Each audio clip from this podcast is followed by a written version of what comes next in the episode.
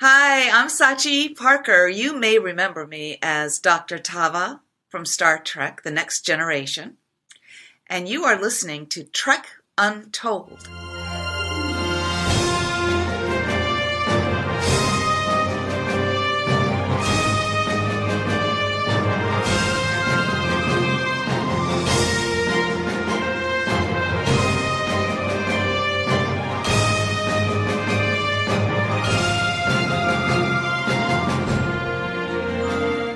Hello and welcome to Trek Untold, the Star Trek podcast that goes beyond the stars. I'm your host, Matthew Kaplowitz. Regular listeners of the Trek Untold podcast know that these episodes can often get pretty serious, and they're not just always about Star Trek. This week is definitely one of those shows that gets super heavy, but I think it's also a really important one to listen to. This week on the show, our guest is Sachi Parker, and to some of our older guests, that name might sound very familiar, because you probably already know the name due to her lineage. Her mother is Hollywood actress Shirley MacLaine, and her father is Steve Parker. And Sachi's childhood and even her being a young adult was very much thrust into the spotlight due to her very famous parents. And more so, really, due to the fact that she had a very public falling out with her mother. So much so that she even wrote a book about it. But as we're going to learn today, Sachi's life is not dictated or defined by her relationship with her mother or her father, and she's now at a point where she can live her life very much for herself and the things that she wants to accomplish. Sachi's performing career has very much crossed paths with some big name Hollywood performers in some big budget films. But really, as I was talking to Sachi, the story kind of unfolded more so about her relationship with her mother and how these things kind of tie together into her life and who she is, and more so just again going back to how she's come to terms with all these very difficult hardships, especially dealing with these hardships under the public eye, and where she is today and who she has become today. Sachi's Star Trek connection comes to us in the form of the season 4 episode of The Next Generation, which is titled First Contact, which, as you know, has nothing to do with the movie. It's a separate episode entirely, and the episode features Commander Riker being basically discovered on this planet that is just about to reach warp technology, and the Federation is deciding whether or not to make first contact with them.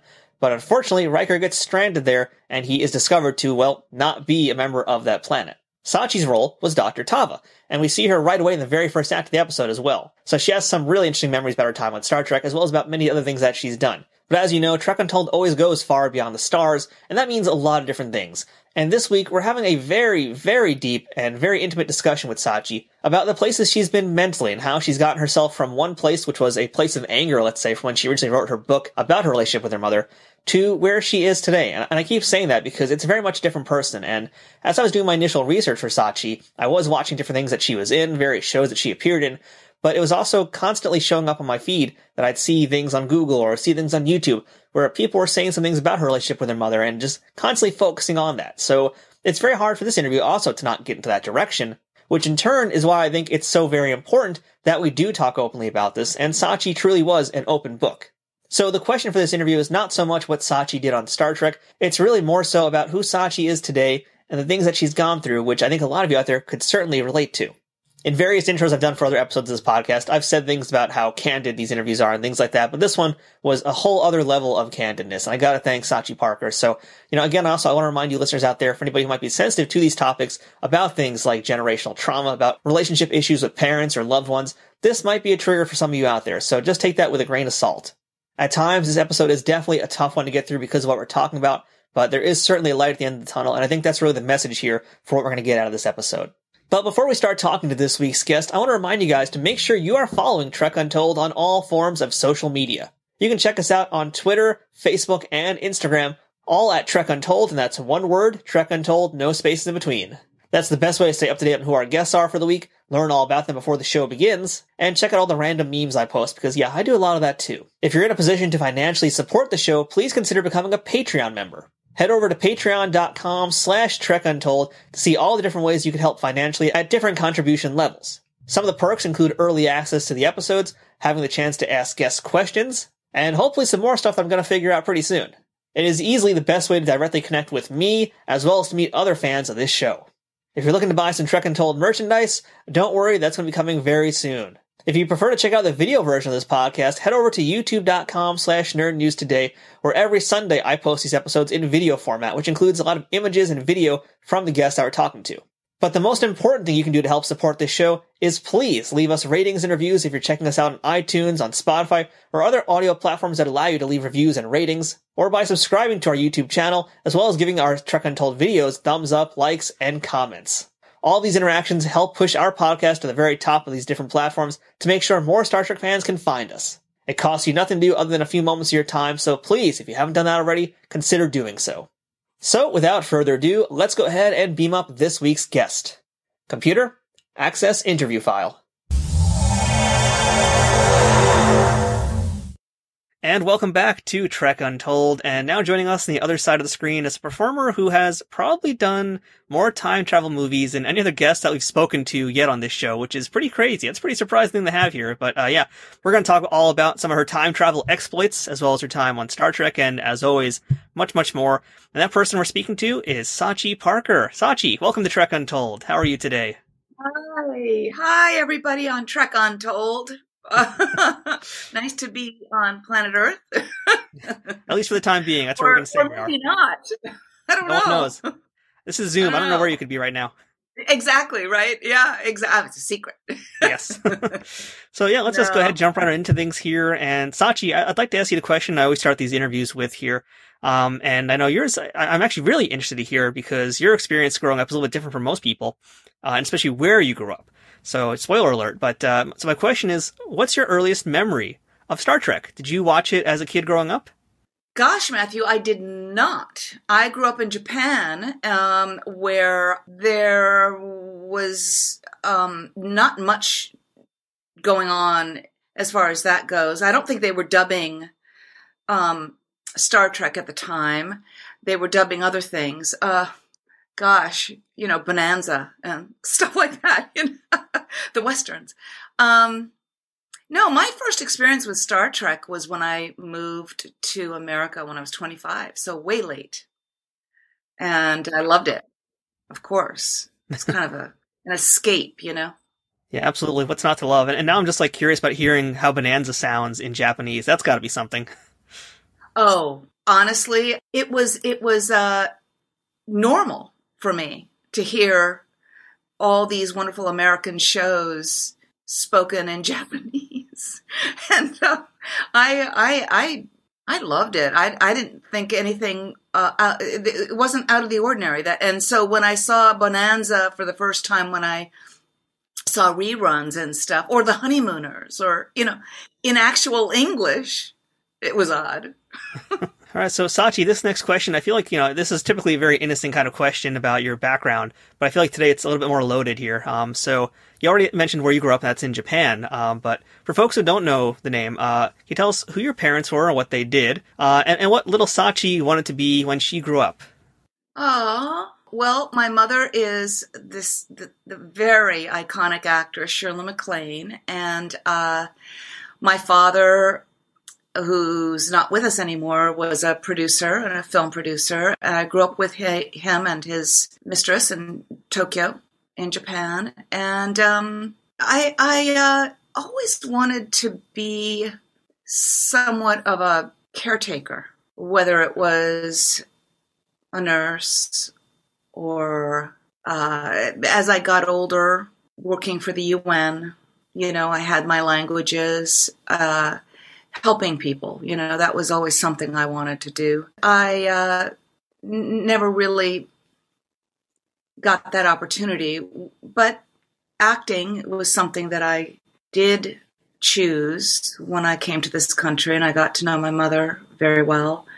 Uh, and I think that helps mm, satisfy my wanting to help people, you know, moving people with the stories that I might tell through the heart. I love comedy as well, making them laugh, you know. But there's a there's a quality of of caretaking that's very much a part of my life even now, you know. I I love that. I love taking care of animals and people who are in need and I volunteer all the time and stuff like that. So oh, that's great. That's great. Yeah.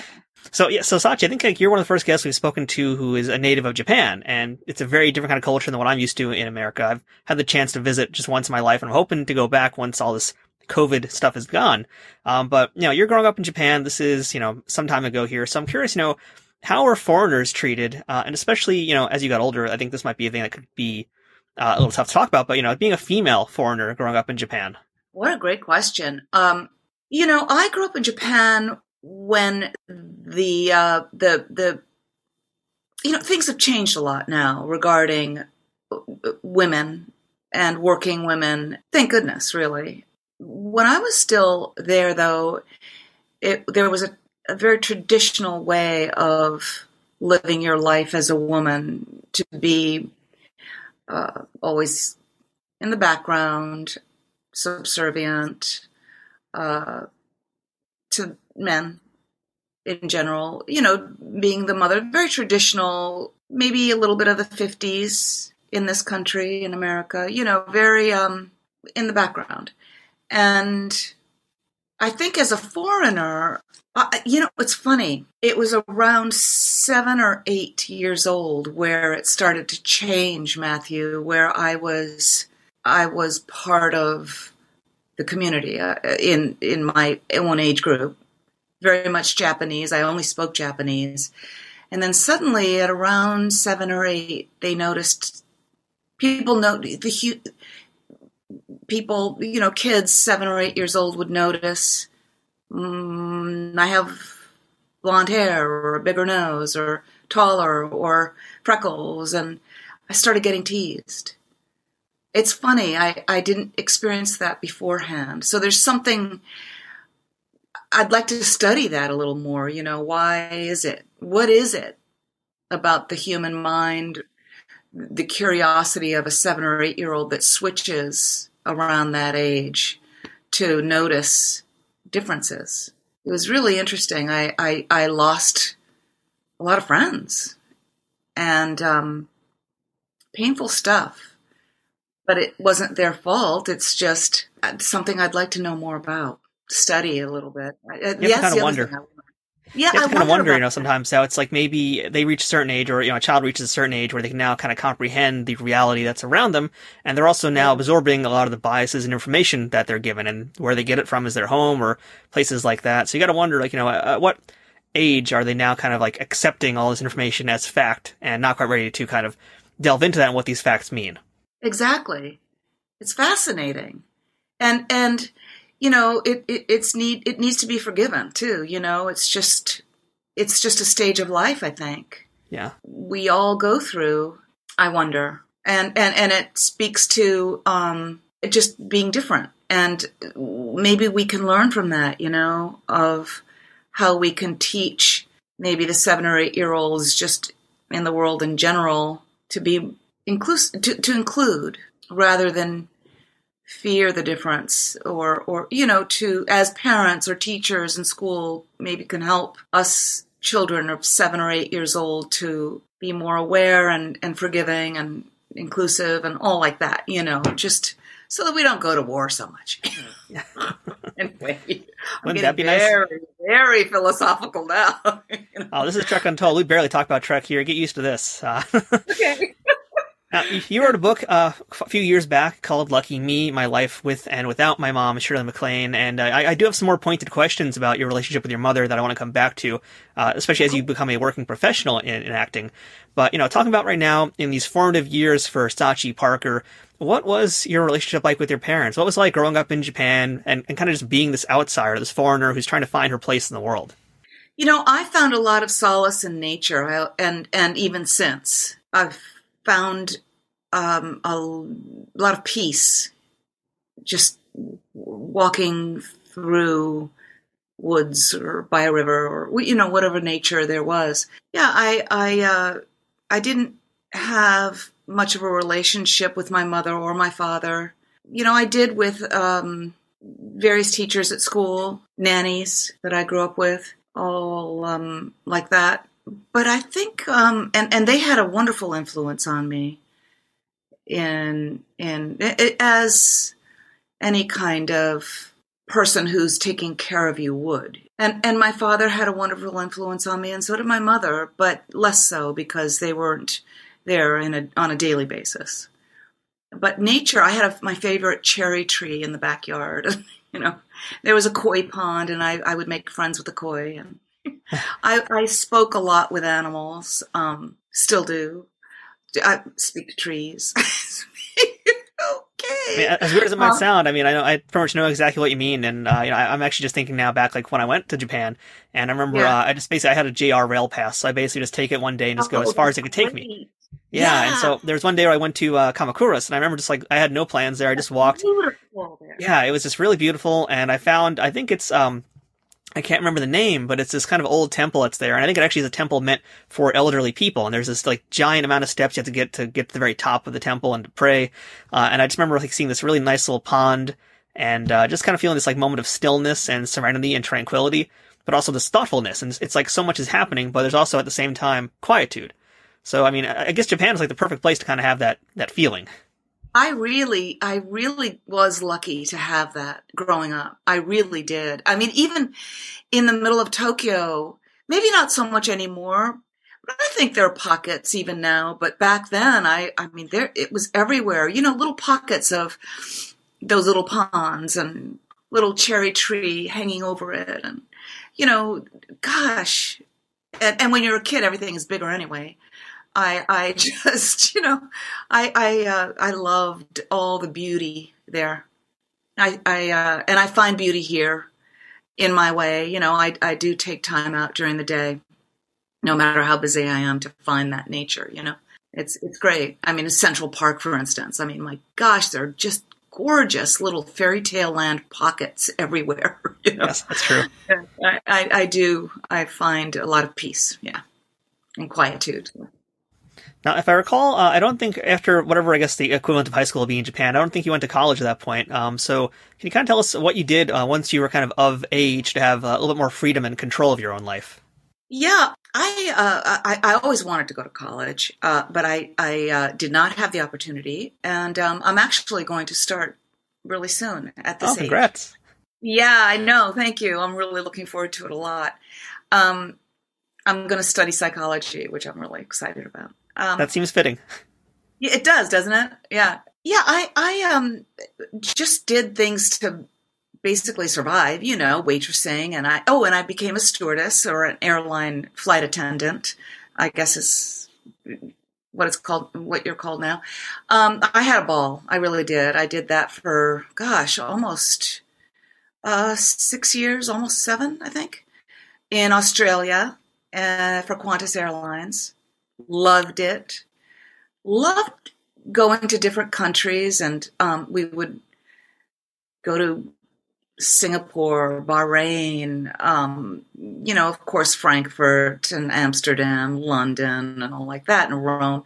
But places like Singapore, Bahrain really stand out, or Bangkok, you know, where I would we would land and we would have so much time off, sometimes four days, and I would just take a bus and go out into the country and go visit local people and how they lived and oh gosh, play with the kids and stay with you know, back in the day you could do that kind of thing where you would stay with different families, you know, and it was safe still um, or little tiny inns, you know. Um, and I would get to know the innkeeper and his wife and his kids, and I would learn how to cook their food. And um, even though I didn't speak the language, you know, you find a way. Um, just the beauty of of getting out into the non-touristy areas, into the real life of of you know, for instance, Malaysia, if we were in Singapore, you know, I'd really go far out. Um, and I never was late for my call for the next flight out. thank goodness. but um, Bahrain, same thing. Gosh, gorgeous beauty. You know, the the desert, the sandstorms. You know, going out to the areas where they they they they dry dates. You know, the camels. I mean, I, I it just I loved that. I, I always felt the need to get out um, and get to know the real um, the culture, you know, and, and food and the people. And I could never really learn their language, which I wish I could have done, but you know, never had enough time. But I, I loved all that, so I kind of miss it. You know, I mean, hard work being a, a stewardess, an airline, a flight attendant, stories I could tell you about being in flight. Boy, fun. That's a different podcast, I think. oh my god! Um, but uh, yeah, I had a really good time, and then I, I uh, finally came to this country at 25 to to get to know my mother. Really, I I missed her so. And then that segued into acting. So let's say at this point in the story of Sachi Parker's life, you know, you've arrived now at 25 years old. You're in LA, I assume, with your mom. Uh, and at some point, how how does acting actually fit into this? it was really kind of an interesting thing where she's the one actually who got me into it in the first place. We were uh, playing a wonderful little game across the kitchen counter, I guess. Um, and uh, I said something like, life is so strange. And she said, oh my God, say it again. So I did, like a, like a second take, you know. Oh, life is so strange. Anyway, she said, "Oh my god, okay, let's do some improv games." Anyway, we played some improv games. I didn't know what she was carrying on about. Anyway, Just I finally finally, with the Meisner technique. it, I guess so, right? And I started to, I started having so much fun. Um, that's how it started. And then she introduced me to Peggy Feury, who was this wonderful acting teacher down the road in Malibu, and uh, literally walked me down the beach to Peggy Feury's house. And um, that's how it started. Very grateful for that. I love acting. I really do. Was there like a formal education at that point with acting, or is it kind of more just like acting as you go, figuring out as you go along, and, and you're getting roles? No, it was quite formal actually with Peggy. Um, I, uh, I, I, I, uh, I loved her, and she was so so generous with me. Yeah, I was teaching Japanese people at the time. You know, the Japanese culture was very big in Los Angeles, and um, I was teaching English to a lot of Japanese businessmen actually at the time, and um, that's uh, what I did, and learning how to act with Peggy, and I was with Peggy in her class along with whoa. Sean Penn and Charlie Sheen and Anjelica Huston, Michelle Pfeiffer. I mean, it goes on. Crispin Glover. Oh my gosh. Uh, was wonderful people. And I, I learned a lot. I learned uh, almost everything I know, and my mother too. She was wonderful in directing, you know, little scenes that we had to prepare for class. You know, I would bring it back to her place in Malibu, and she would direct them. You know, with my scene partner. It was really fun. I'm going to put you on the spot now, Sachi. Uh, I'm going to ask you here. I think this might be the toughest one, toughest question in the entire interview now. But uh, let's just say, you know, especially in these formative years where you're now learning how to act, you're picking up all these different tools from your mom and from Peggy. You know, some real, some real greats we're talking about here. Um, Yeah. What were some of the most important lessons that you learned from both of them that you continue to use throughout your career? Wow. Well, I learned from my mother how to be tough and professional. I think I learned that in Japan anyhow, as as far as, you know, being on time and being professional and always showing up no matter how you feel. If you're even if you got 105 fever, you show up, you know. Um that I learned in Japan in Japan, of course. The Japanese are very much that way. I think the Jap the Germans, you know, it's a cultural thing. Um and my mother, because she's very much that way. Very, very uh, professional, and, and it's a respect thing. You know, I I learned. I think Peggy, and from her husband Bill Traylor, who's no longer with us. Of course, Peggy's no longer with us either. But I don't know how, and I still don't know how. But Peggy taught me how to act. And I don't know how I do it.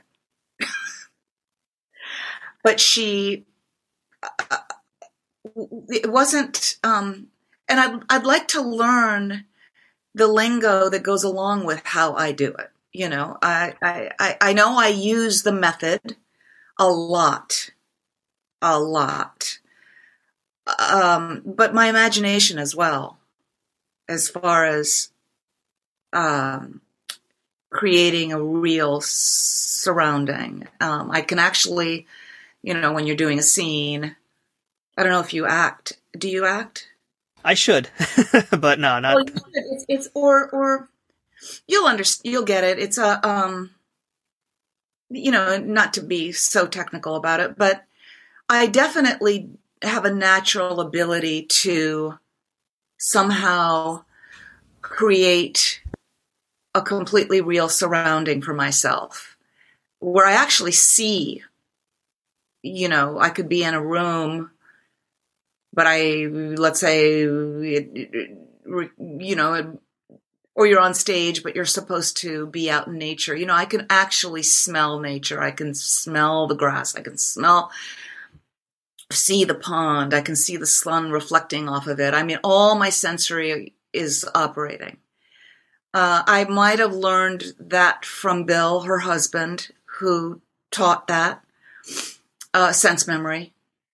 But I think I also have a natural ability to do it also, which I, I'm very, very lucky.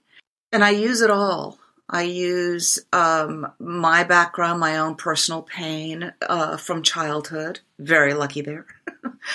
um, you know, I think we all are. We have all had painful pasts, you know different stories to tell. And I do find that it has to be about 10 years old. In other words, the pain can't have happened yesterday and expect it to work today. I need about, for me anyway, I need about 10 years of marinating time. and, and then when I go back to it for, for a scene, it, wow, it really works.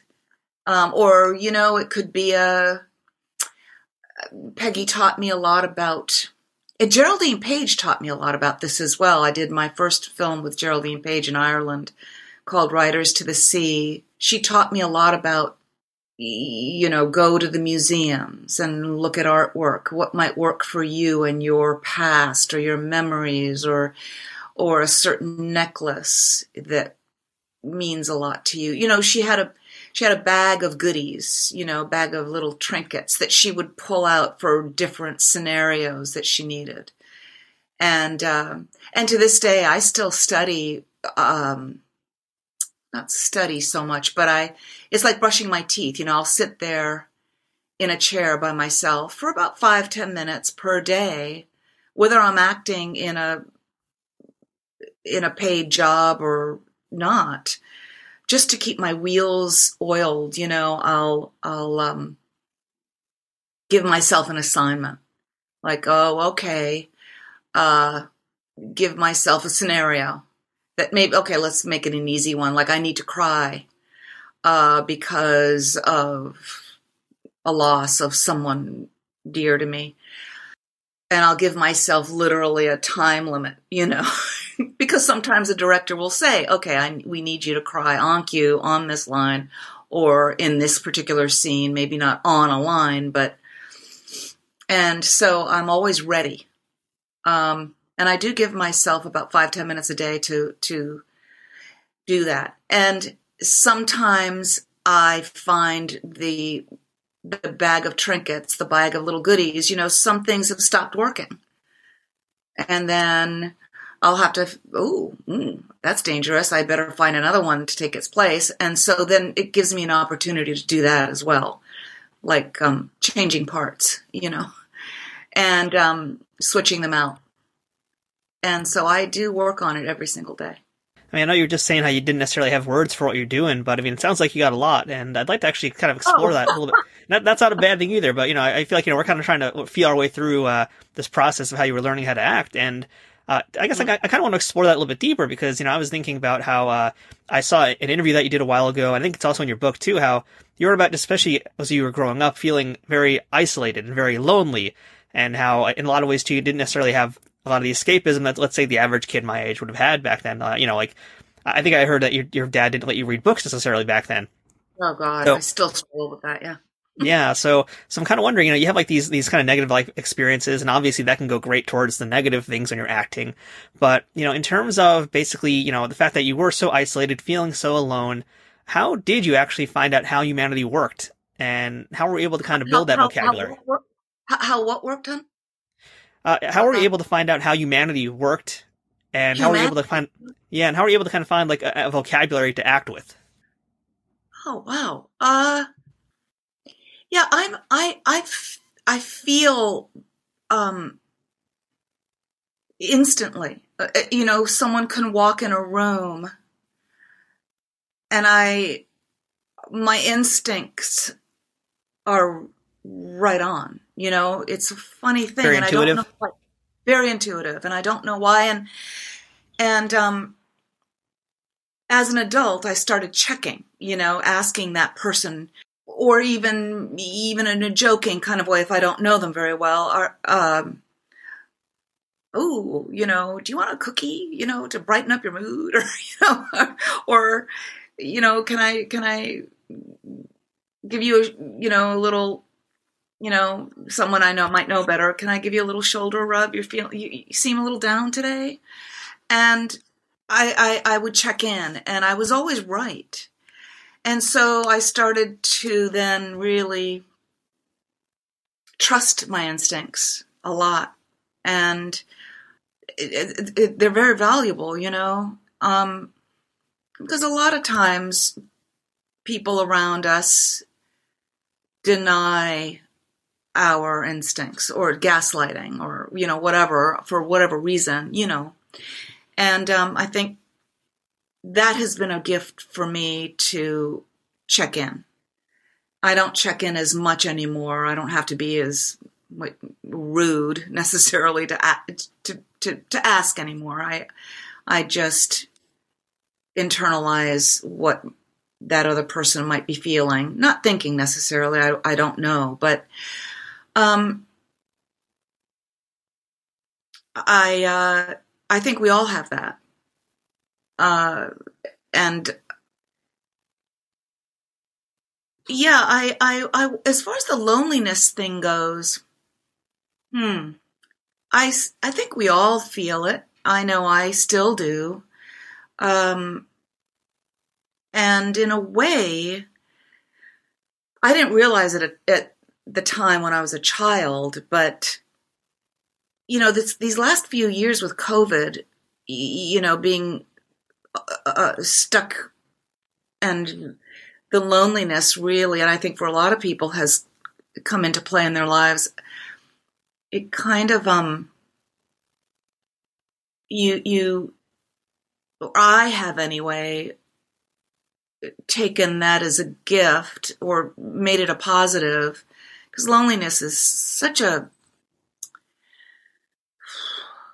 it's um it's scary you know and it's um it uh it um you do feel isolated and you do this covid time and um to kind of go in and really try to evaluate life and your friends and what we really want to do and you know those questions that we don't get a chance to really ask ourselves in private because we're so busy you know? And i'm trying to turn that loneliness into a real positive. And i think i've done an okay job these last 2 years. I feel i have which is where the college thing came in and i'm you know what? I might be 65 but you know what? It's never too late. I can do this Yeah. stuff I like think COVID that. in particular really kind of pushed people to get out of their comfort zones and force them to do things like Yeah. like you mentioned now. I mean, like that's kind of how this podcast started too. It was my pandemic project and also a way to like talk to people again. So I, I can definitely understand that. That kind of you know that's you know Well a whole trauma this whole country has felt really. Well done, Matthew. Wow, you really you really acted on it. See, I have yet to act on it. I'm I mean I well I have. I kind of drove up to Norwalk Community College and I'm like, okay. You put that application paper and you did it. So there you go. Yeah, I did it. I did it. I'm like, okay. And and seniors get to go for free. Oh, lucky you, right? I have to turn 65 first. so um yeah, I I uh yeah, so I'm I'm um but you know, they were still doing things online and I'm just not an online person. I'm a gosh, I'm a I'm a people person. You know, I need to be able to ask questions, raise my hand. I need, you know, I I, I need hugs. I need to go out for coffee after class, you know, blah, blah, blah, you know, all that. So, um, I'm going to wait until it's all in person again, which is hopefully September. But, um, anyway, yeah, the loneliness thing is a toughie, isn't it? It's um it's a it's I, I have communed with nature a lot more. I would go camping by myself with my dogs. I have two little dog well, you'll meet them. The one's a little papillon and another one's a pug. I mean, they're not exactly, you know, guard dogs or anything. You know? But um but but they're but they're uh they're they're they're pals, you know, and and um yeah i've gone camping with them and fishing i, I my dad gave me a, a, an appreciation for the outdoors and camping and fishing in a river and you know um i, love that and i i do and and this covid thing has made me do that a lot more um one time i saw a mama bear and her three cubs that was scary Whew. yeah but you know um uh, um I think nature, honestly, I, I keep going back to nature, but that, that is a real solace. No time for loneliness, really, or that the, the negative part of loneliness, you know? Um, so I, I, uh, I'm glad for that. I'm glad I have those tools, you know, to, to, to combat the negative part of loneliness. Okay, good answer. Yeah, I, I, could, I could totally feel that. Yeah, I know what you mean by that entirely.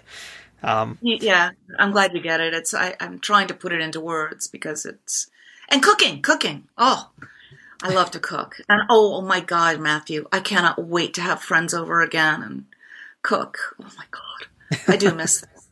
I'm, you know, I, I, I cook and I'll, I'll like, you know, give it to my dogs. Lucky dogs, jeez. Yeah, they're lucky, but I don't know. Sometimes I don't know if it's okay for a dog to eat. as long as it's not chocolate, you're okay. I think. I think so. Chocolate, yeah. we don't. We know. Yeah. Save that for me. So, uh, so yeah. you you have dogs? Uh, no, I don't, but I do like chocolate. So feel free to send me all that if you got it. Oh, I will. Okay, I will actually. I will. I make a killer chocolate chip cookie. Oof. So let's kind of talk now about uh, some of your earlier acting gigs. And I'm curious, because uh, you mentioned that, that that film that you did in Ireland. Uh, I don't know if that was your first acting gig. So I guess the question here would it be, was. what was your very first pro acting gig, and what did you learn from it? Well, that was my first acting gig with Geraldine okay. Page and Amanda Plummer. I was 25, and wow, what an experience! It was beautiful there. First of all, it was uh, it, it was shot on the Aran Islands, which are um, three islands off the west coast of Ireland: Inisheer, Inishmore, and Inishmaan. You say that so they well. Still, I know, right? I'm very proud. They they um they still well, I don't know if they do now, but they did back then still speak Gaelic. So I did learn a bit of Gaelic then. Um beautiful. We all um each stayed in different homes, different families because they didn't have a B&B or, you know, an inn or anything. You know, you the, all the film crew stayed with different families. It was lovely. My I I just was so lucky. I mean, I think we all were, honestly. I mean, it was an experience. It really was. And it put us all into, it, we actors, it all put us into the right mindset of playing the roles, you know, because it was taken place when um. J.M. Synge wrote it. Uh, he also wrote Playboy of the Western World. I don't know, you might know that more. Um, wonderful writer. Very melodramatic uh, story um, of of the women in the family losing all of the males to uh, the car the well the, the storms that would come pounding up against the land. And i mean it was just in their little currachs you know they're called.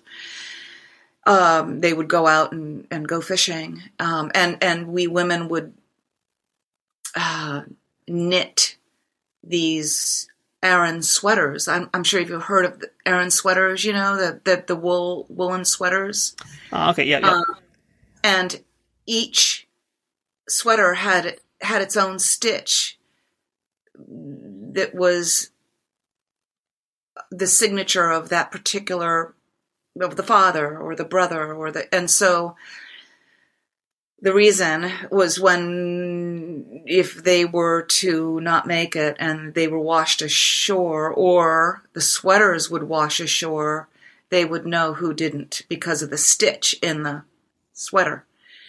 I mean very melodramatic stuff. But in any case i you know the the mornings were all foggy and and and just gorgeous and wild and woolly and oh I, I loved all that nature again, you know, and and um, I would get up, God, so early and go walk around the island. Literally, I mean, it would take maybe an hour to walk around the island, and every morning, oh, and and then the, the the what was her name? Noreen, I think was her name, or Maureen.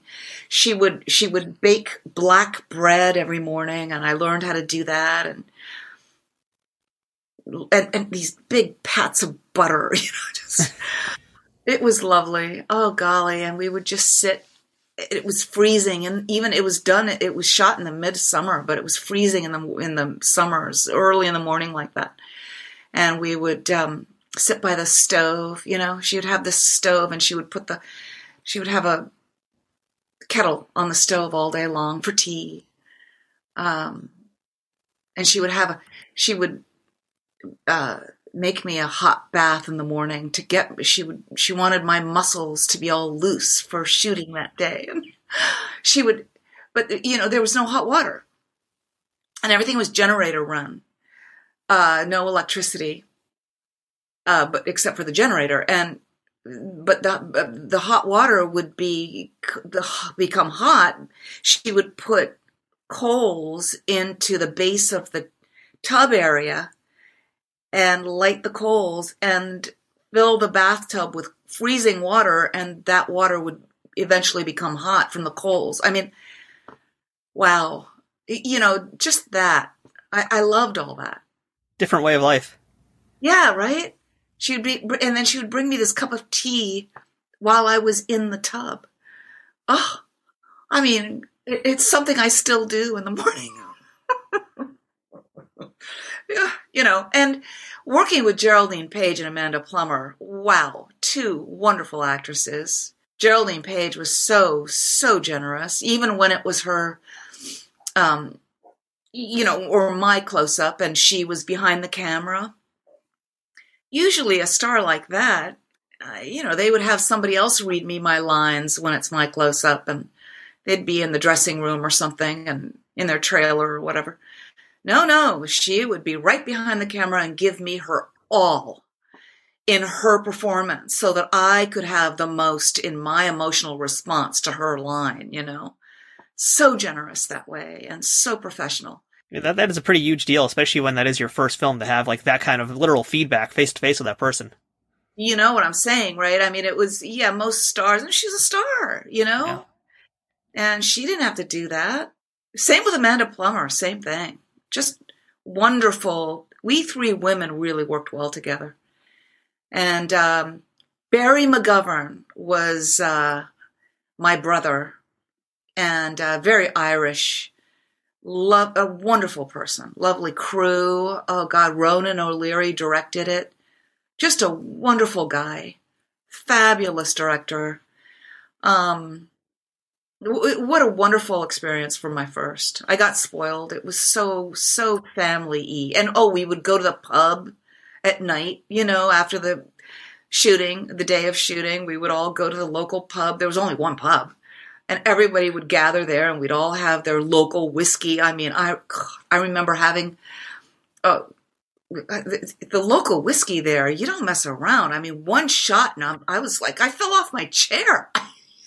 it's, I'm gone. It was lovely. It really was. And you'd hear the different stories and lovely experience. Oh, my, and my daughter's name is Erin because of it. Oh, well, there you go. yeah. Yeah. That's really yeah. cool. Let's fast forward a few years now, and we're going to start talking about, I guess, the time traveling exploits of Sachi Parker because uh, we got to talk a little bit about Back to the Future. Uh, and you were IMDb lists you as bystander number one, but I mean that's that doesn't really do you justice. But uh, you know, because basically, you know, that that scene itself, just to tell people what it is, is it's right towards the end of the film uh, after George McFly punches out Biff, and you basically you and your date run right behind Michael J. Fox. And you get to deliver a line. Um, so that must have just been you know really fun shoot. I'd, I'd love to hear about your time working on that set. Oh, Matthew, listen, it was so much fun. I mean, you know, it was an honor. I had a crush on Michael J. Fox, as did everybody. All the girls, I mean, were like, oh, there he is, there he is. I mean, you know, it was just one of those things. I mean, and I, I, I, what a wonderful production too. You know, it, it was, um, love the storyline. Again, so friendly. Everybody was so friendly. Um, I, I, I mean, I think I had a, I mean, literally what, two lines? It was two lines. Yep. LinkedIn, you'd miss me, but honestly, my experience of that thing, oh, it was a big budget too, and we got to wear lovely outfits of the 50s, right? You know, and oh, we were all treated like princesses, you know. It was just and very very you know, Michael J. Fox very friendly. Most stars aren't very friendly, you know, they're not friendly to the bystander ones of the world, you know. I mean, they're just you know, they have better things to do. But such a lovely guy. So lovely. And years later, you know, it's Matthew, it's funny. Years later, I, I we I went with my children and my then husband to Atlantic uh, Atlantis. You know that Atlantis place. Where is it? You know the where you go when you have fun with your kids and it's all the rides and everything. And there was Michael J. Fox with his kids. And I said hi. He remembered me. Wow. and I mean, I didn't expect, and such a gentleman, just lovely. And that was kind of cool. A real nice person.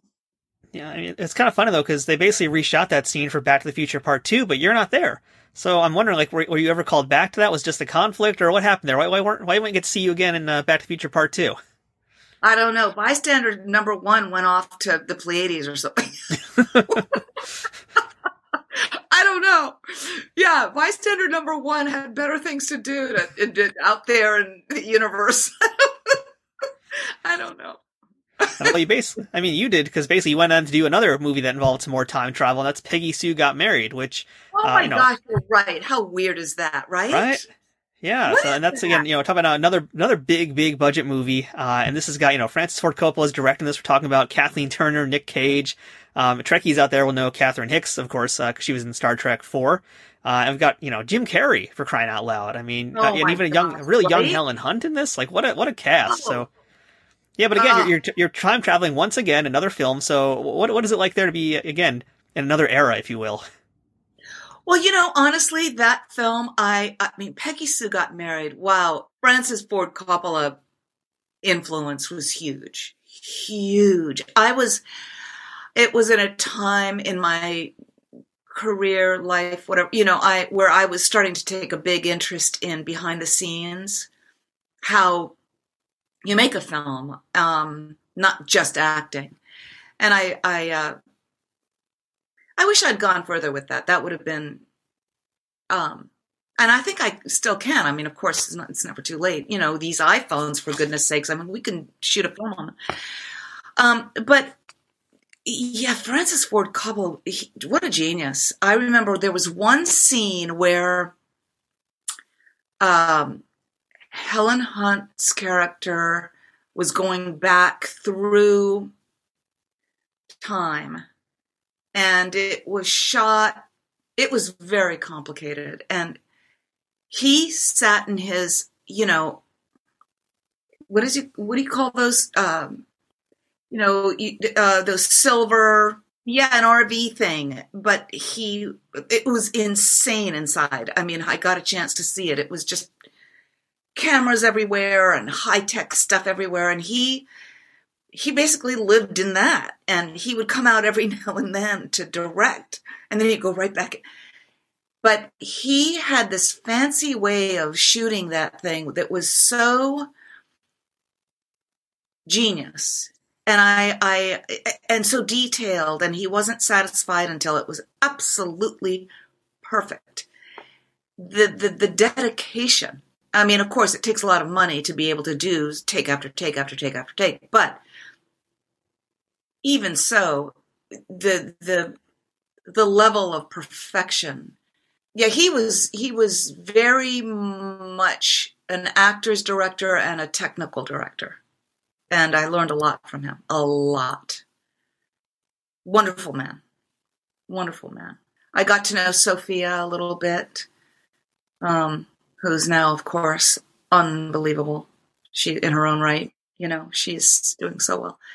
But yeah, that was a lovely experience. Again, huge production.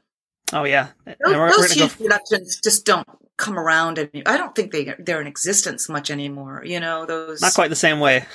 those huge budgets. You know, yeah. And we're going to basically kind of keep things in line with the time travel because I think this film has more or less got some time travel elements in it, and that's Scrooged. And, uh, you know, again, we're talking about big movies, big budgets. I mean, this Oh is Richard Donner, so again, you got some more film royalty here. Uh, and I believe, you know, you, you were Belle, right? So you were, that one. yeah, so you, you were like one of the cast members, right, in, in Bill Murray's uh, cast, correct? Yes, I played his fiancee, Belle. Yes, I had to kiss Buddy Hackett. Well, the, I think the question is whether or not he was drinking before then. Wh- Whether he was what? Whether or not he was drinking before then. Oh God, I'm glad you mentioned it. I didn't.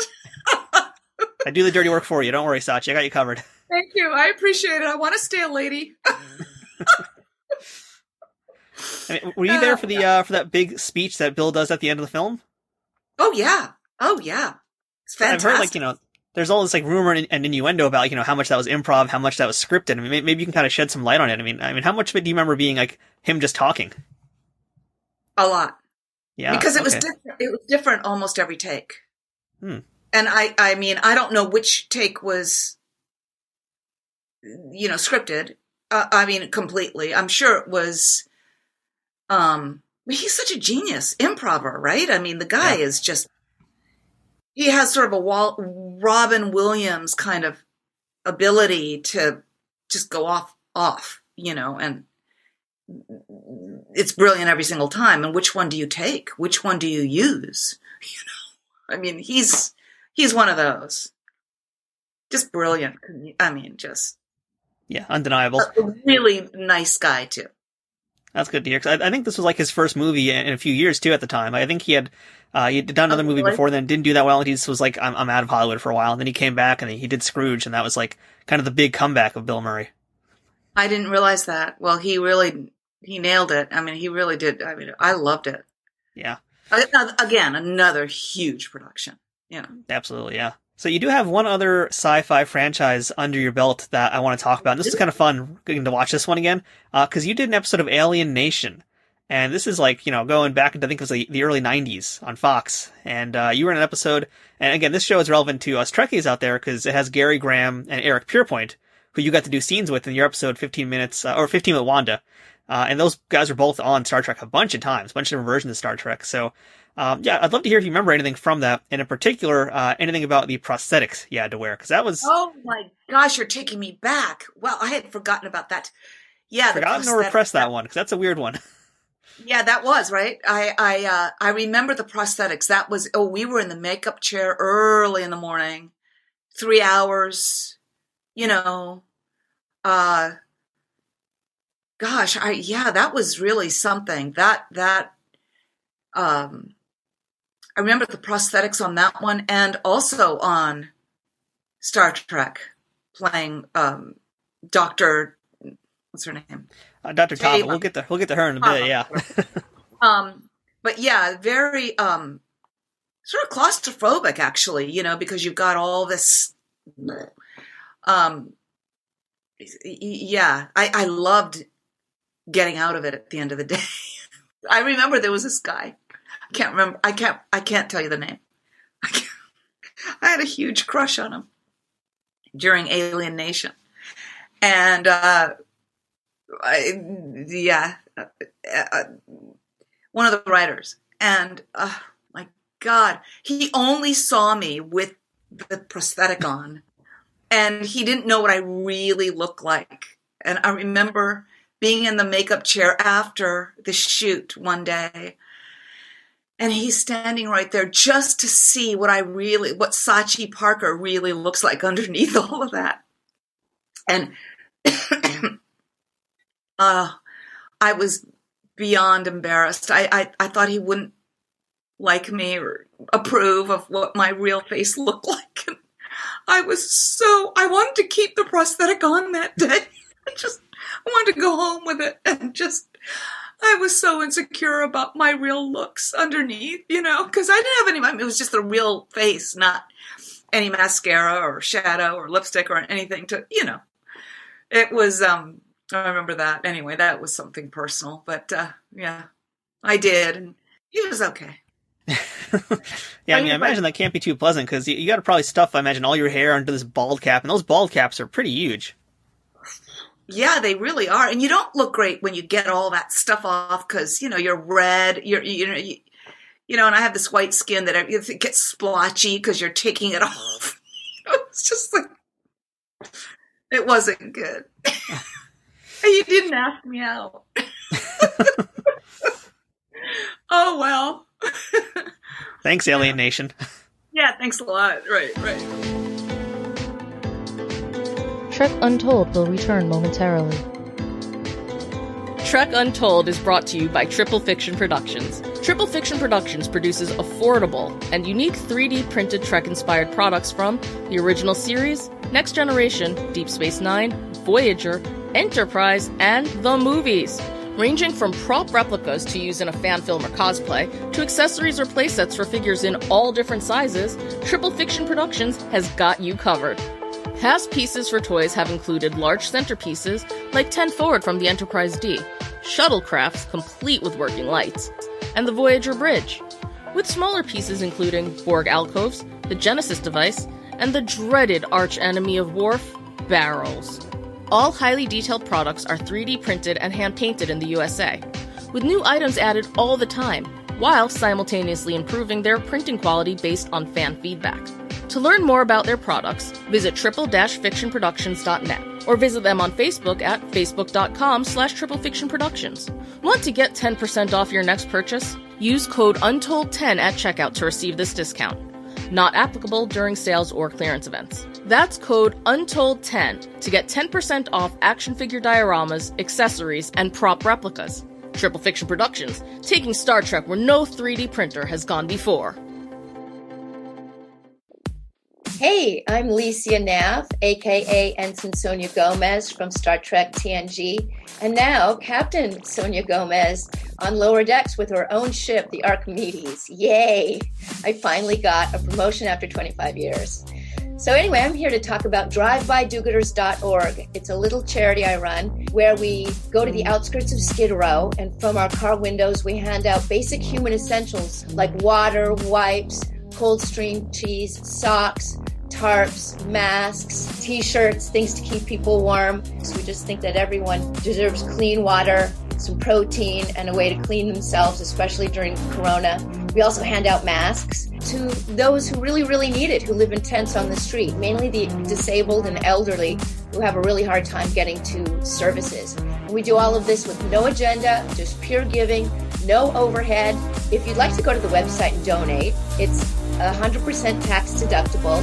And if you click on the donate button, you can go right to the $35 option and pick a signed autograph picture of either the Star Trek The Next Generation or Lower Decks or Total Recall, where I played the three breasted mutant hooker on Mars, and uh, that's the X rated version. Put in the comments section your address and anything you'd like me to write, and I'll personally inscribe it and mail it off to you immediately.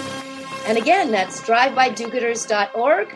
Ensign, I mean, Captain Sonia Gomez, signing off. We now return to Trek Untold.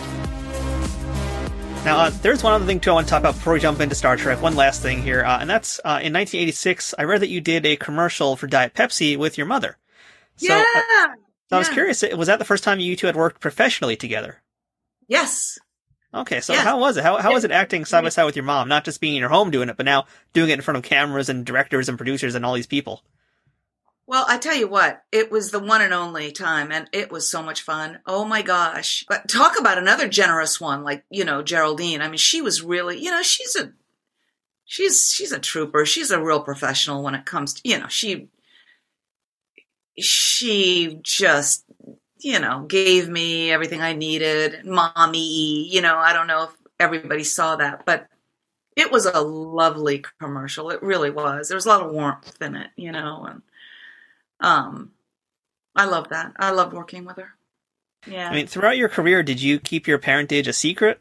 Like, like, did people in Hollywood know that you were the daughter? I mean, I assume it's kind of hard to like not have people know about that. But I mean, did you try to keep it a secret? And Yeah, did it kind of you know add any pressure to you as well? Like the fact that you know you did you feel you needed to live up to what your mom has done? Um, I, I, I think maybe there's that. Um, I think um, I did keep it a secret. I still do, um, but not very well. I mean, everybody knows, you know. Um, and it's fine. I mean, eventually, uh, what I was going to say was, I, I think I wanted people to get to know me for me and not be impressed because she's my mother because she is such an icon you know um but just to see me for me. But honestly i've grown out of that really. Once people get to know me for about 10 minutes half an hour something like that the you know they they really do get off of it. And they really either like you for you or not, you know. And um, I think I would I put that upon myself more than what was actually real. Um, yeah, I think there's a there's a certain thing about wanting to be independent too. You know, you want to. Um, but she she uh I think the acting thing complicated things. Once I started acting, that really complicated things a lot. Before I started to choose to act, it was a lot easier. I, I probably, on that note, I probably would have been wise to do something entirely different. Um, like be the nurse that I wanted to be, or, you know, uh, but I do love acting. I really do. Um, I am compared with her quite a bit. I look like her. My voice is like her. Um, you know, it's it's um, just what are you gonna do? You know, I, I you know, um, I'm her daughter, but I I do. Um, I, I I probably need to work on being more myself. Um,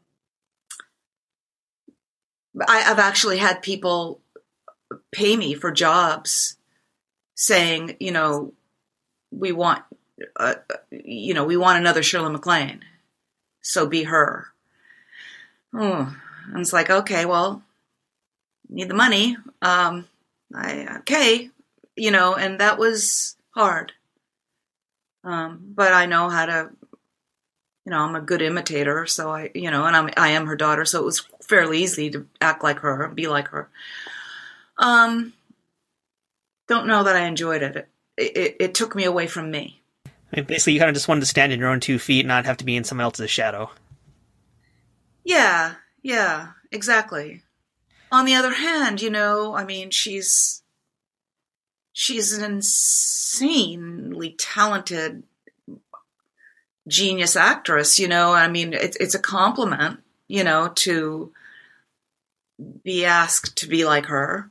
Um, so there is that, and it's an honor. Yeah, that was um that was a tough one for me when I was actually asked and paid to to like a younger version of Shirley MacLaine. You know, that was very hard. Um, I almost felt like I was insulting her too. You know, like trying to copy her. She's there is only one. There is only one of her. Um, so, but what are you gonna do? Um, but yeah, I, I, I, uh, I'm good. You know, I do my own thing now. I, I hope nobody else comes and asks me to be like her. Because I mean, I'll do I it. think it's- like you need to get paid. I I think I think it's pretty safe to say you have done your own thing and you've made your own name for yourself. And you know, I, I we were talking off camera before we started recording this, and yeah, know, I even told you I, I, didn't want to start beating a dead horse because you've talked about this stuff already, you know, so in depth in your book and other places. But uh, it's also yeah. been you know almost ten years since your book came out, and I imagine things are different for you too, and the way you look at things are probably different. So, uh, you know, at the very least, I don't want to keep bringing those comparisons back, but. Uh, you know, I, I am kind of curious to see how things are today here in 2022 as we record this. But we'll we'll come back to all that. That's just kind of my uh, my, my warning again about that stuff because I don't want to keep again beating the dead horse. It's fine, Matthew. Gosh, I you know I um. First of all, you're so good. You're such a good interviewer. I want to thank you. Tell you that um, you really are. You're so warm and so respectful and all. You know, you're you're really good. Um, thank you. Appreciate that. And I really have nothing to hide. Um, you know, I did write a very personal book. So um, I do have lots of regrets having written it. I shouldn't have. And I'm very, very regretful, actually. I think I, um, but what's done is done. You know. Yeah. I mean, to be honest, that was actually one of my questions was looking back on it now, this many years later, uh, whether you regretted anything that you said or just even the fact that you, you wrote the book in the first place. Cause, you know, it is taking a lot of private feelings that you had and putting it out there to the world and essentially kind of using that as your therapy method. Um, so, you know, but, but then on the other hand too, you know, here you are, here's Sachi Parker and you're kind of already in the public eye because of who your parentage is, because of, you know, I mean, we haven't mentioned yet your, that Warren Beatty uh, is your uncle as well. So it's like you're, you're kind of publicly out there. And ultimately, how, you have very little choice in this matter. I mean, you're basically a little kid and you're thrust into this world from the start. So uh, it's just got to be a difficult thing to deal with just from day one, even. Um, I, I, I think, honestly, Matthew, I think I really have to uh, be grateful that I was raised in Japan and not in Hollywood. That's true, yeah. Uh, I think it would have been a lot worse.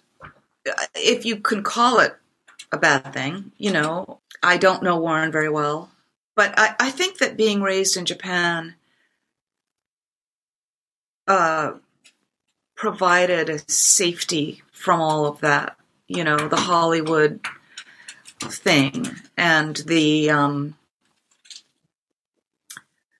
you know the traps that um, offspring can get into. You know, I, I, I, I was spared all of that. I really was. And I'm very grateful for that, you know, regarding any, uh, certainly substance abuse or any, you know, I mean, my God, I mean, I'm just so lucky, uh, even that alone.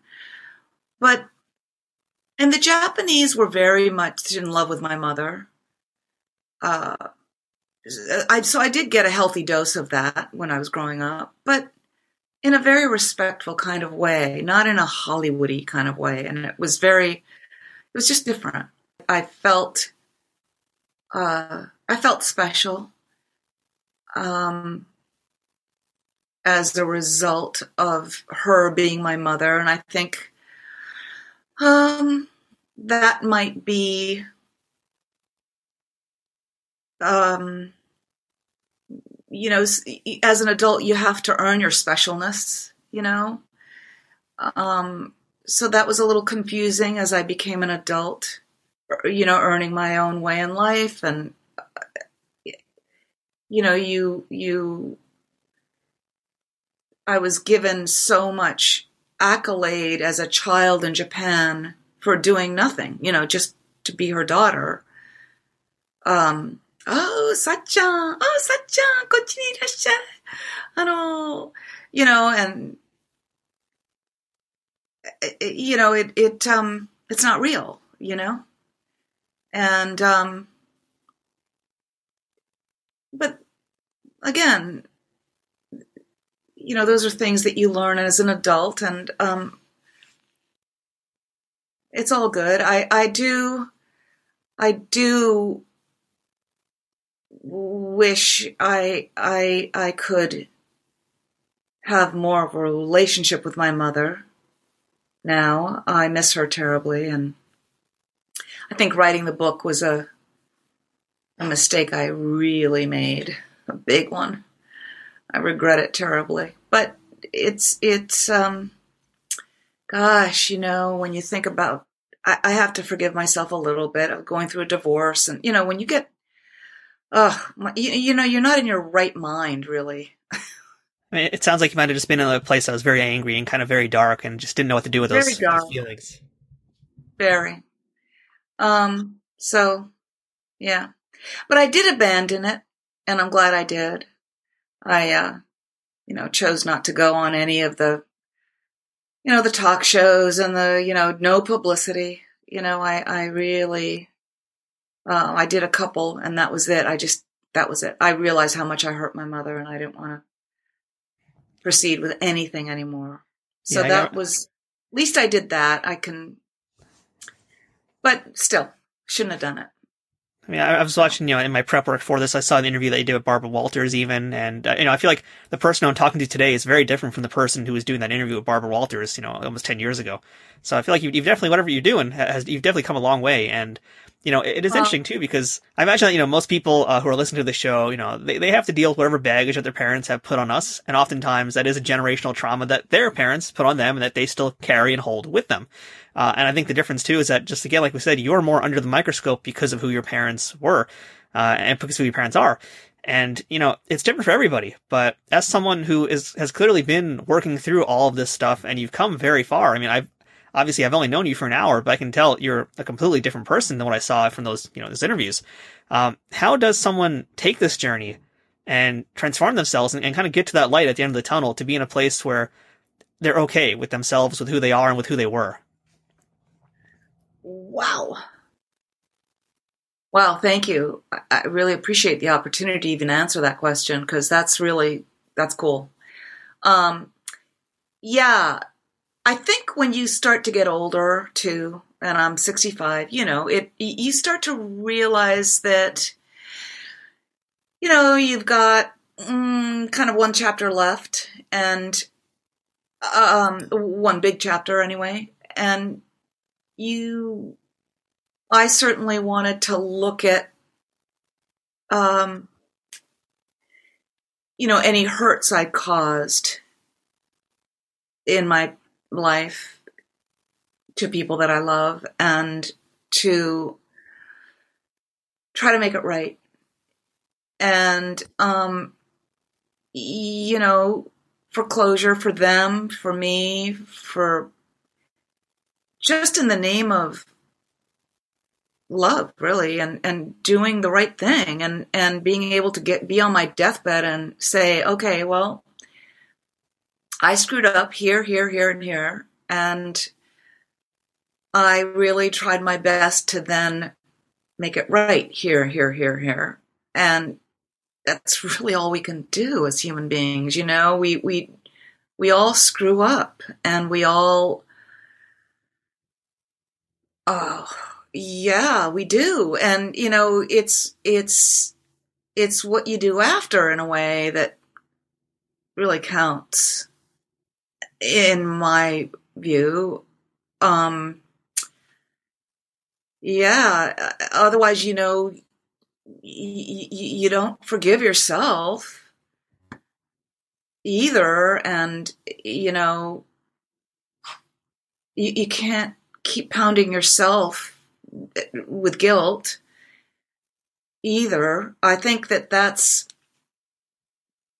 you know and and and if the person you know that you're trying to make right with doesn't forgive you keep trying. Just never stop. Just never stop. At least you're doing everything you can. And that's kind of where that that that's what I'm learning right now in my life. And um and you know, I keep making mistakes every day, right? I mean, you know, we might say something to hurt somebody, you know, just then might be in a bad mood or you might be preoccupied at a time with something else and you might say something insensitive. Whatever the case is, just apologize and do something to make them give them a hug and chocolate chip cookie and I don't know. But you know what I mean. I mean just I, that was a joke, but you know to really um, make amends however you can. Uh, that's what I'm doing because I don't want to be on my deathbed and and not have done that. All right, well, that's going to be enough of the heavy stuff for now, Sachi, because I think I, have kind of drilled you quite hard for the last half hour on this stuff here. So let's move on to what we're here for, uh, and that is some Star Trek talk, because you were in Star Trek The Next Generation, Season 4.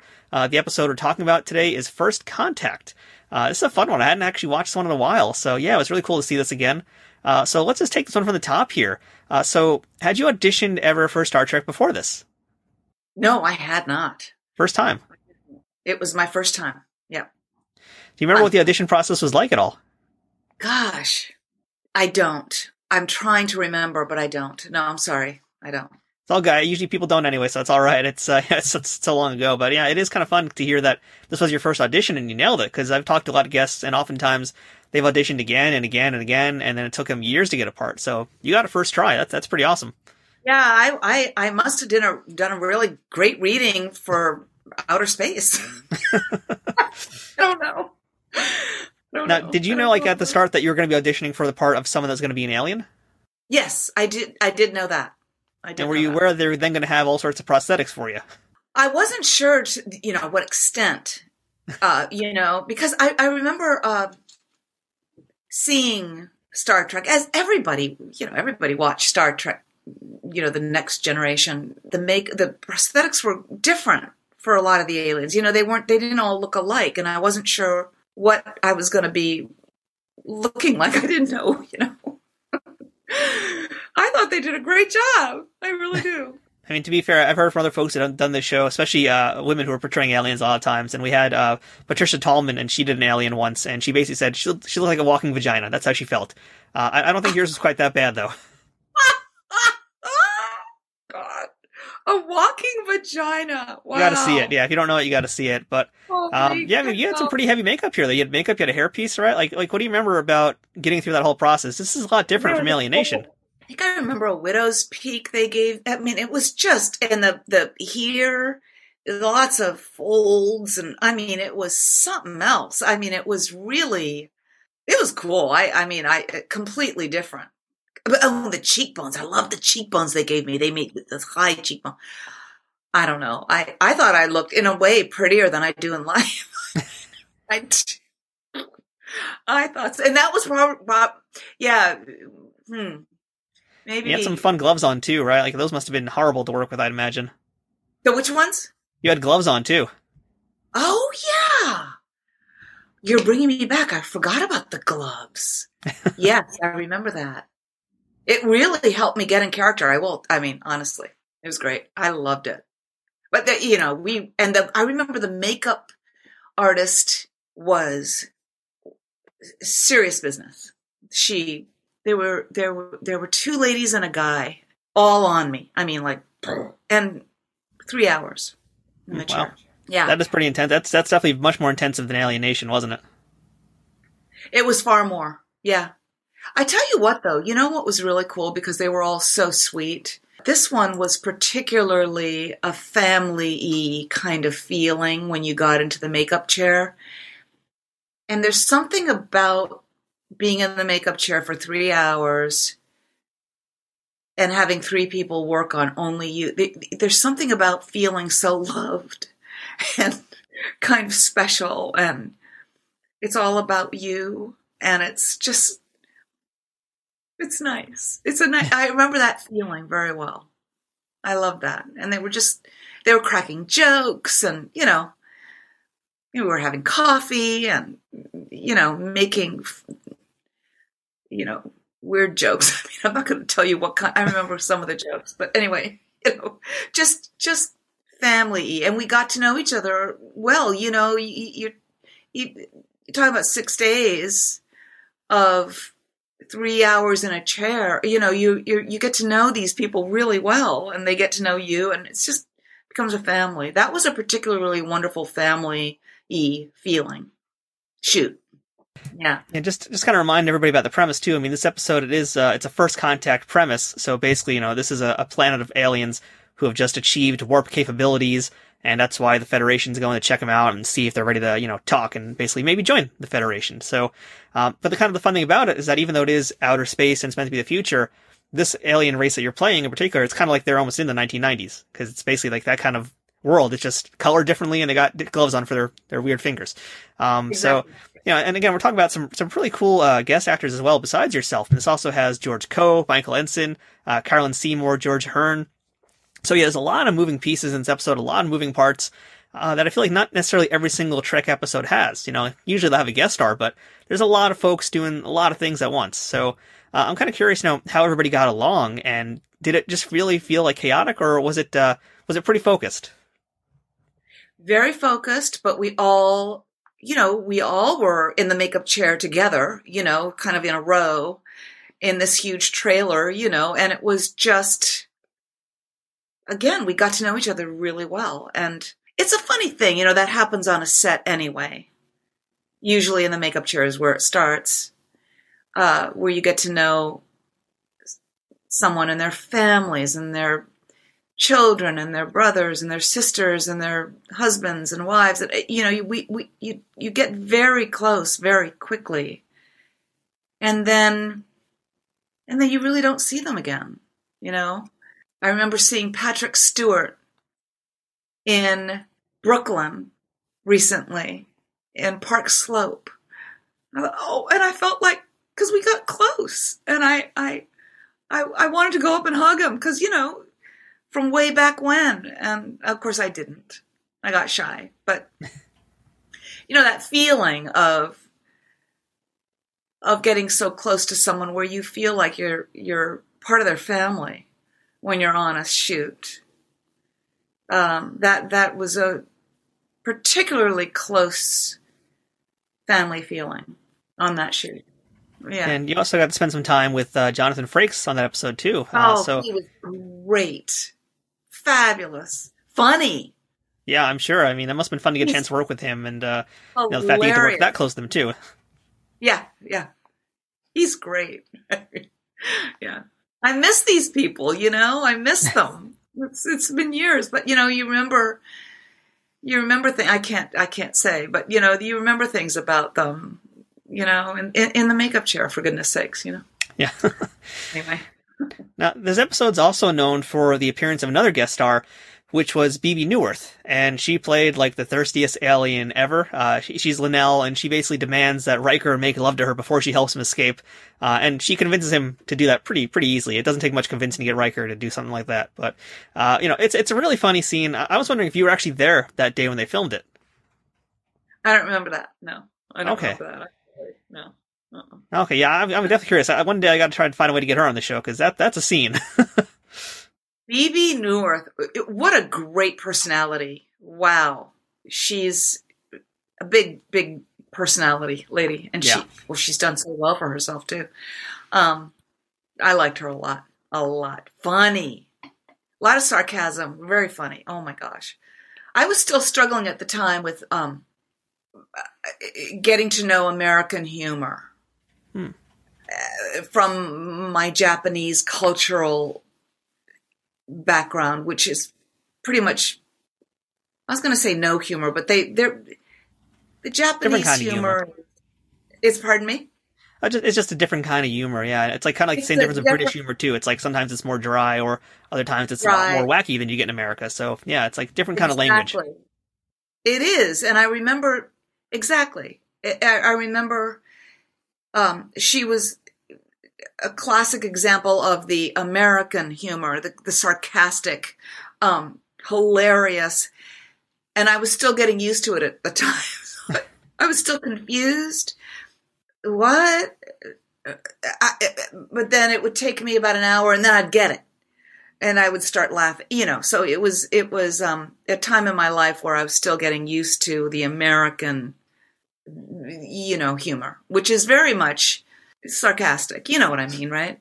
I don't think the British or the Japanese have the sarcastic thing going on much. So it's it was it was and I had only known Japan and England, you know, and Australia of course, but Now we talked earlier about how you had some interest in things that are like were behind the scenes, and especially things like directing. Uh, but again, you're also here with this big cast of characters, not just the main cast of like Patrick Stewart, Marina Sirtis, Jonathan Frakes, but these other really great guest stars too. So, you know, did you get a chance kind of like watch them work and, and pick up any things as well for yourself? Um, I'm trying to understand. Uh, gosh, you know, I love the fact that they were so so full of personality and humor and craziness in the makeup chair, and then on and then w- w- would just become in the in character on the set. A complete flipperoo, and that was the beginning, really, of my acting and and and I learned a lot about that. I mean, yeah. do you feel like that was like a turning point for your career doing that episode of Star Trek? Maybe it was. I think it was. Um, you know, first of all, you don't see the actual person, their faces, right, as much. You know, because of all the makeup and stuff. But I think it was the beginning of um, me understanding. Oh, okay. Even without makeup, to become a character you you you can still look like you, but really not seem like you at all. If you could just go into another person completely, and that was that was fascinating to me. So being in the makeup kind of helped you, I guess, almost like step out of your own body to find this character. Is that kind of like what is that? Is that an interpretation of what you're saying? I think so. I think that was very much easier because you can hide behind the prosthetic, the makeup. So what do you do when you don't have that? And you you're not hiding physically. You you have to go into character maybe even more, you know, even more of a a commitment to getting into someone else's shoes. Yeah. On a completely serious note, but in a way, yeah, that that was an eye opener for me. I remember putting two and two together that way. I thought, oh, okay, well, okay, well, the makeup's all fine and dandy, but let's. How do you get in character without it? And that was the true test of an, being an actor, you know? Yeah. Now, do you recall if you watched that episode on TV when it first aired? I didn't want to. Are you one of those persons who doesn't like to really watch uh, their own work? I like I I I do now. I, at the time, I didn't. I was still new, and I didn't. I didn't. I didn't want to. No. Have you seen it since then? I guess is the question. Have you have you ever watched it? I haven't. Oh my god! Oh wow! Okay. And I want to. I don't know where I can. Oh, it's on. Uh, I, I got yeah, it's on Paramount Plus. It's it's in a few places. I'll hook you up after the show. We'll figure something out. Yeah, I'll make sure you see it. I would love to. Gosh, yeah, yeah, that would be fun. No, I love to watch myself now. Now I'm I've I've grown up, and it's different, you know. And I'm not a I'm not a um, a beauty lady. So I don't care about how I look. I just care about how I'm acting, you know, and am I in character or not, or I'm I'm hard on myself that way rather than looking at. I mean, a lot of actress friends of mine are, you know, they're just, oh, that wrinkle. Oh no, I have to go get Botox, you know, and I'm just not. I don't care. So let's kind of fast forward to today now, here at 2022. So what has Sachi Parker been up to since her Star Trek days and everything else? So, you know, there's so many other things we didn't talk about, but, you know, what are, what are you doing these days? Are you still performing? Are you doing other things now? Besides going to college, we should preface. Yay! Um, yes, I am still performing. I do uh, a lot of theater, mainly. Uh, I've done a lot of Zoom acting. And, Case in point. Um, right? I know. Interestingly enough, I got used to Zoom. Uh, in the beginning, it was very, very, very difficult.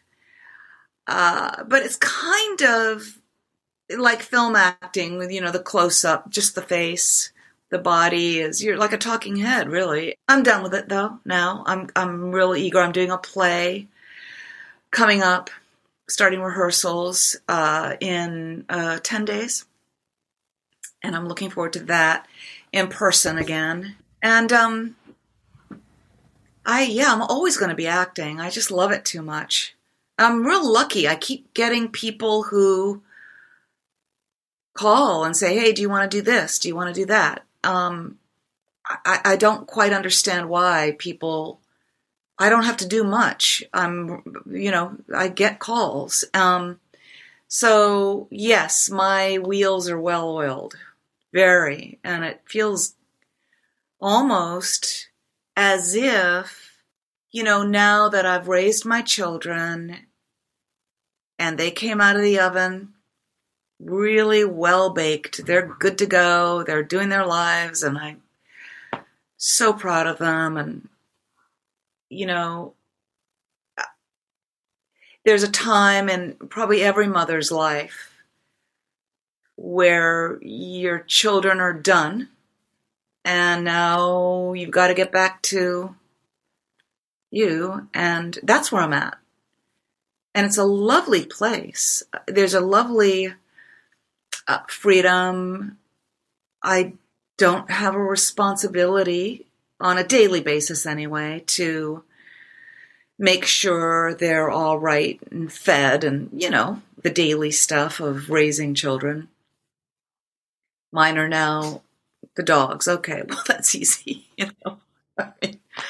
um, and it's just uh, doing what I need to do for the rest of my what am what does Sachi want for the rest of her life? And this one precious life. And uh, because as a mother, you do give up what you want and need for your children, right? I mean, that's just how it is. And so uh, it's it, in a way it's new because I'm an older mom. I didn't have my children until 42. And uh, so it's only recent. And uh, so I say, even though I'm 65, I started having children so late that being single without a husband and without children, I'm really in a wonderful place in a way to uh, live out my dreams and my passion and what are those? And and then going forth gotta go for it you know? And um it's it's better than when i was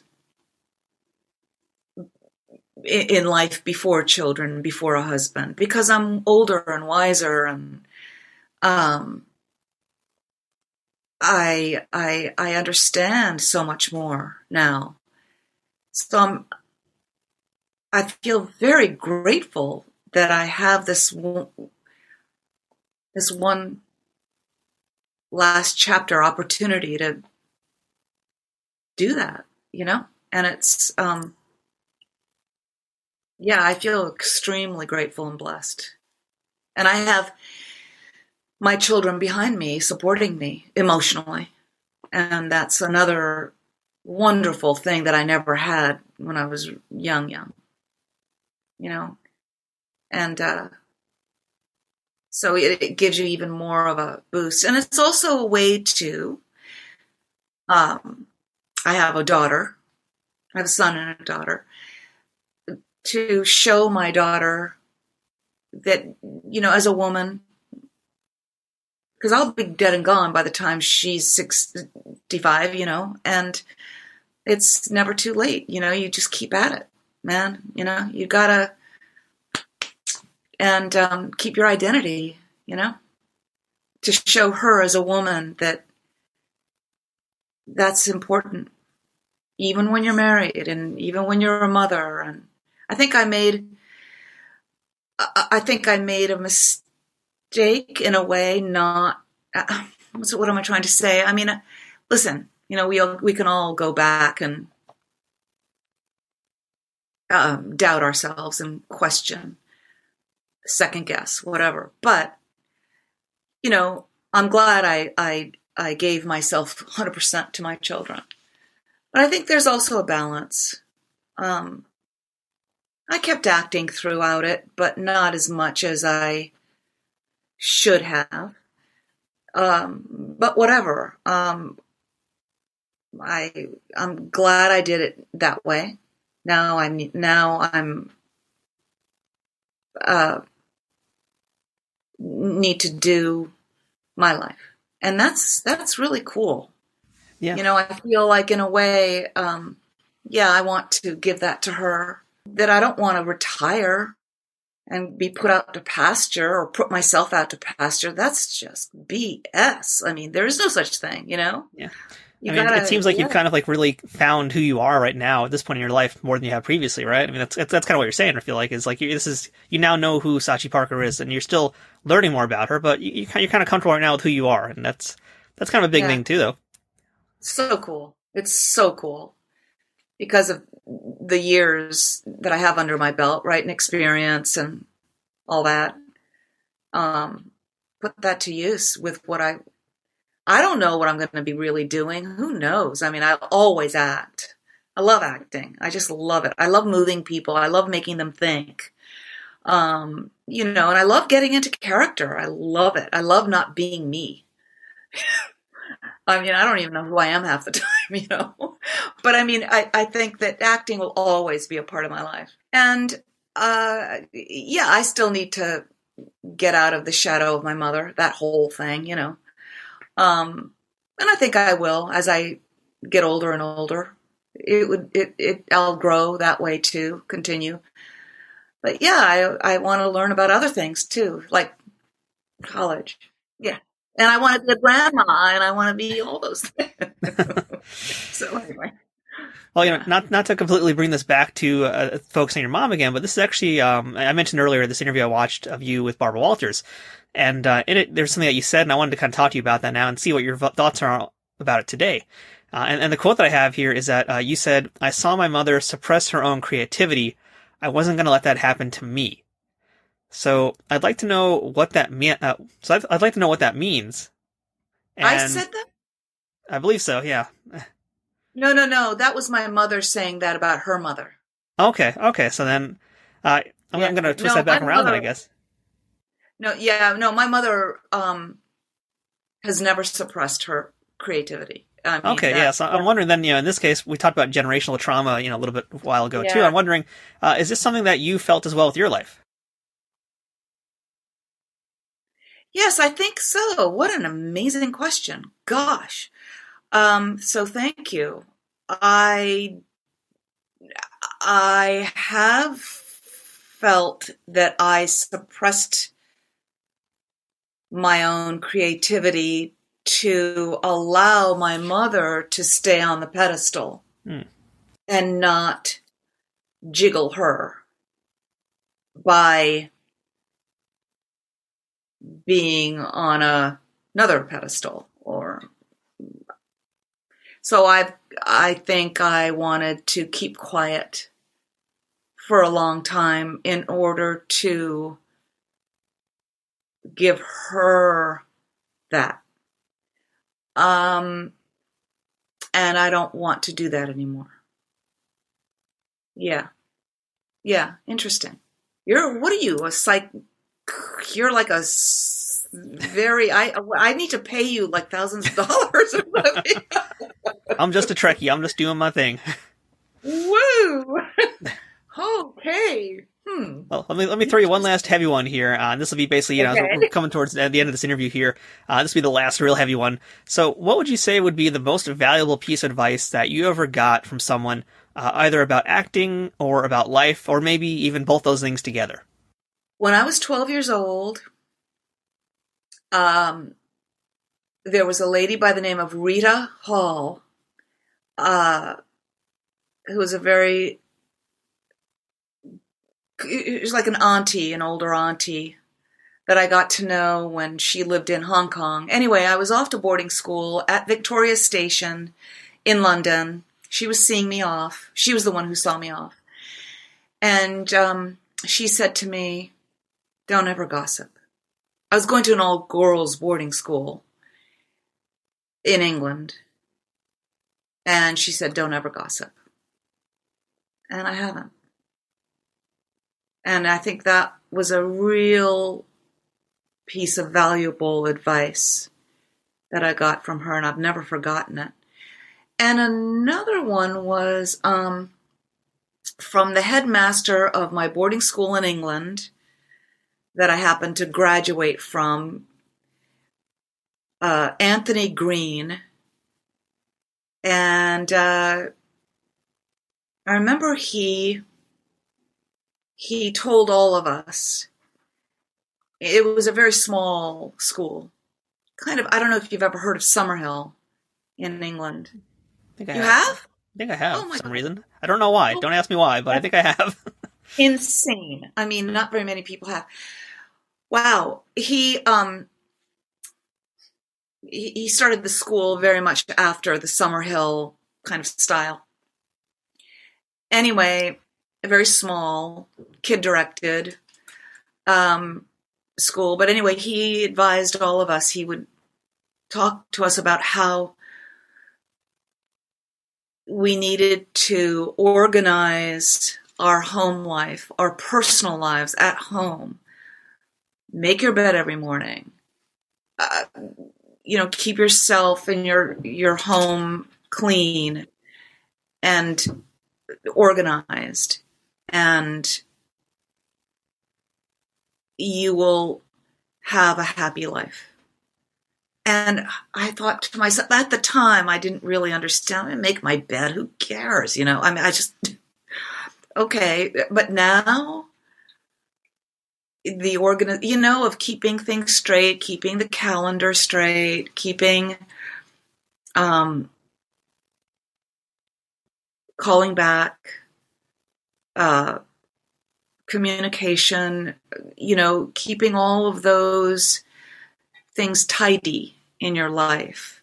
Not to the point of obsession or anything, but just it it makes your life it opens doors and windows and um opportunities. You know, it, it's so to keep your home life, you know, eat well, exercise, keep yourself healthy. Um that it, first and then from there you know you you'll it it life just sort of falls into place and it works he was so right um i, I and i guess i i'm trying to think of um i haven't thought about any of this my goodness. Um yeah i i i think um lots of people but yeah, I, I think my mother, in um, she, she's very disciplined, you know, and to stay disciplined in your professional life. Hmm. Good advice. I've heard that from a lot of people too. It's similar things, basically just being being regimented, getting on to your basically taking care of yourself, taking care of within before you take care of without. Thank you for making it so easy to say. I, I took forever. You said it. There you go. That's it. In a nutshell. Done. That's exactly right. Your way sounded much nicer though. Oh. Thank you. Might be a ver- feminine versus a masculine kind of thing, you know. We, I don't know. We- I'm, we I'm just like, this is it. Blah. oh, yeah. That's funny. All right, so Sachi, thank you so much for this really, you know, interesting conversation we've had today. It's a very unique conversation for sure. But yeah, as we wrap things up here, I got to ask you, you know, like I started this interview with a question I always ask my guests first. This is what I always like to ask my guests. Lastly, uh, what is the best thing about being a part of the Star Trek universe? Oh, wow. The best thing is an escape from our planet. I would have to say. Yeah, let's make it all happen and make it real. I think we all want that for sure. Uh, have you have you ever done any Star Trek conventions, by the way? No, I haven't. I'd love to. Yeah, we got to get that to happen. Uh, do you, have you ever done any of the conventions at all, or have you kind of just stayed away from that scene? No, I don't stay away from it actively. I just haven't been asked. I'd, I'd, I'd love it. Okay, we got to make that happen. Yeah, I talked to too many guests on the show who, like, you know, they've done some amazing stuff. and They've never gone to a Trek convention. I know folks would love to meet you, and uh, you know, e- even the smallest roles out there, people, you know, Trekkies especially, we love to meet all these folks who are such a big part of the universe. So we got to find a way to get Oh. you to a Star Trek mission out in Vegas or something like that. We got to find a way, folks. Yes, yes, yes. love it. yeah. Well, Sachi, again, thank you so much. Uh, you know, again, I really want to just really make sure I get this clear here is that, you know, you, you've been so open, so honest, talk about a lot of very, very tough subjects. I don't think this is what you expected when you came on to do a Star Trek podcast, and uh, most people don't expect that kind of questions from a Star Trek podcast. So, uh, thank you for being really generous and just so open about all of this. And, uh, you know, like I said earlier, I, I mean what I said. Uh, you know, I feel like I'm talking to such a different person from what I saw years ago, and it sounds like you've done a lot to, you know, get yourself to this point, and, uh, you know, you've done an awesome job doing it and I look forward to uh, hearing about your graduation from college soon with your psychology degree. R2, sweetie. Thank you so much, Matthew. You're wonderful. I really loved talking with you, and you're you're just wonderful at what you do. Just brilliant, actually. Thank you so much. Thank you. And we got to get you to Star Trek convention again. I'm going to really stress that point. So everybody out there, let's make it happen. Start petitioning. Thank you. I love it. Take care, everybody. That's it for this week's episode of Trek Untold, and thank you for checking it out.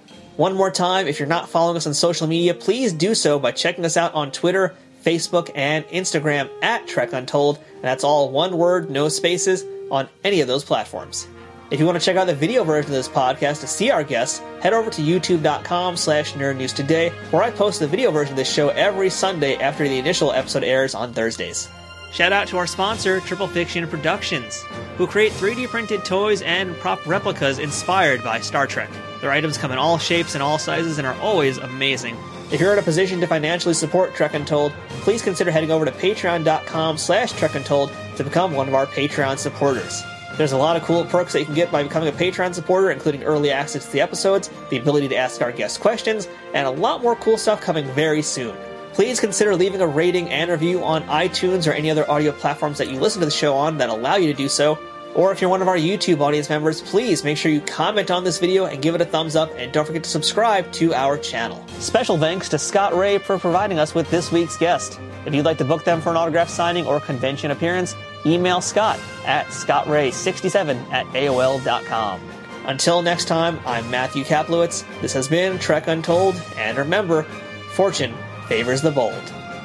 Trek Untold is sponsored by TrekSphere.com, promoting fan produced Star Trek content in all forms, is powered by the Rageworks Podcasting Network, and is affiliated with Nerd News Today.